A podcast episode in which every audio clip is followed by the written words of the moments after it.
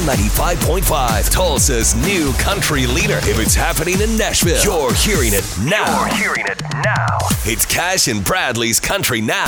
Blake Shelton has given us something to look forward to, Matt. Oh no! What? Some dark times. He Oh. announced that he's growing back his mullet and he means it. It's for real. Just what we need. He gave it to us yesterday in a tweet. He said, I have an announcement with basically everything I had scheduled being canceled for the foreseeable future. Gwen Stefani and I have made a decision together, and I'm growing my mullet back as a symbol of hope. All He's right. a good guy. Yeah, man, really that's would. so inspirational. I can't see, I can't wait to see it all long and wavy with an American flag backdrop.